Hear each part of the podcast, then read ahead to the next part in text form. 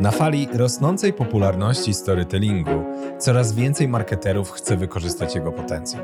Opowiadanie historii w marketingu jest jednak trudne. W podcaście Marketing Opowieści gościmy praktyków, którzy z sukcesem użyli storytellingu w swoich kampaniach. Razem z nimi udowadniamy, że opowiadanie dobrych historii nie jest zarezerwowane tylko dla wybranych. Nazywam się Michał Kasprzyk i zapraszam Was do wspólnego odkrywania tajników storytellingu.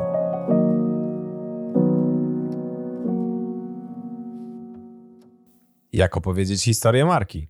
Jak firmy mogą używać storytellingu w swoich działaniach? Jeśli tak stawiamy pytania, to nic dziwnego, że niektórzy marketerzy, chcąc snuć opowieści w marketingu, stawiają swoich pracodawców na piedestale. A w storytellingu biznesowym to nie o to chodzi. Prawidłowo zadane pytania powinny brzmieć: jak opowiedzieć historię klientów marki lub jak firmy mogą używać storytellingu, żeby opowiadać o swoich klientach. Temat tego, że bohaterami historii marek powinni być klienci, zostawimy na inny odcinek. Skwituje to tylko tym, że po prostu odbiorcy zazwyczaj chcą poznawać historię osób takich jak oni sami, więc bohaterowie powinni być do nich w jakiś sposób podobni. Kim zatem powinna być marka? Rozważmy reklamę którą pewnie wszyscy znamy. English for Beginners, albo raczej English for Beginners, czyli reklamę z dziadkiem firmy Allegro. To jest w ogóle świetny przykład storytellingu. Tam tak dużo rzeczy dobrze zagrało, że ciężko wybrać jakąś jedną, ale skupimy się na tym, jak zaprezentowana jest tam marka. W opisie odcinka znajdziecie link do reklamy, jeśli chcecie odświeżyć ją sobie i uronić kolejną łzę wzruszenia. Mi uszczelki puszczają i ryczę jak bubr za każdym razem. Swego czasu nawet wyświetlałem te reklamy na swoich szkoleniach z wystąpień publicznych storytellingu. I e, no, musiałem odwracać wzrok, żeby nie rozkleić się za mocno przy uczestnikach. No, takie życie, nic nie poradzę. Technicznie rzecz biorąc, nazwa marki pojawia się w tej reklamie tylko jako napis na początku i na końcu filmu. Ale dziadek zamawia przynajmniej dwie rzeczy przez internet: podręcznik do angielskiego i walizkę podróżną.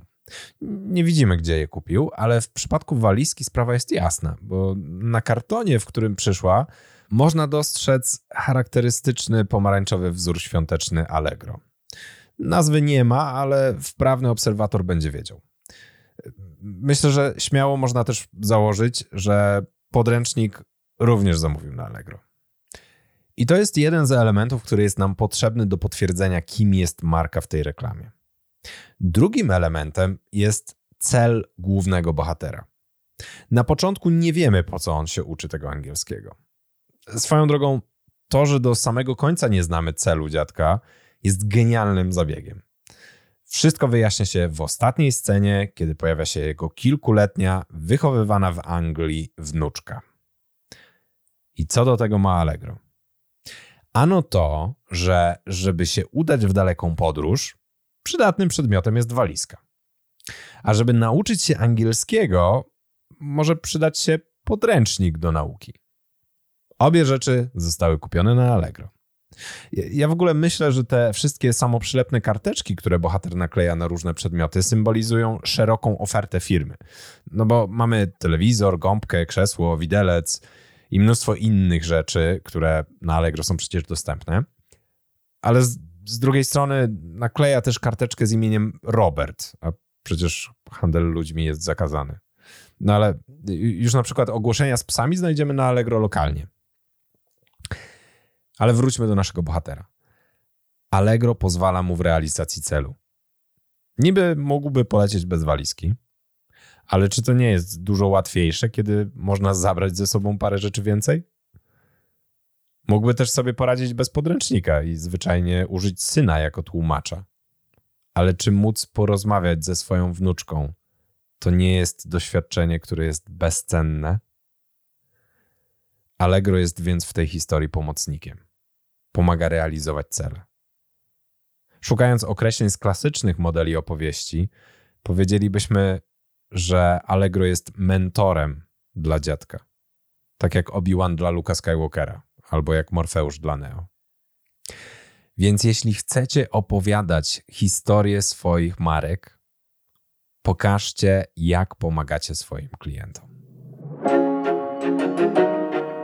Droga słuchaczko, drogi słuchaczu, wierzę w to, że ten odcinek będzie dla Ciebie inspiracją do użycia storytellingu w następnej kampanii Twojej marki. Kontynuuj z nami podróż po świecie dobrze opowiedzianych historii i zasubskrybuj podcast Marketing Opowieści w Spotify, Apple Podcasts, Google Podcasts lub Twojej ulubionej aplikacji do słuchania podcastów. A jeśli chcesz wyprodukować podcast i potrzebne Ci wsparcie, odwiedź stronę marketingopowieści.pl.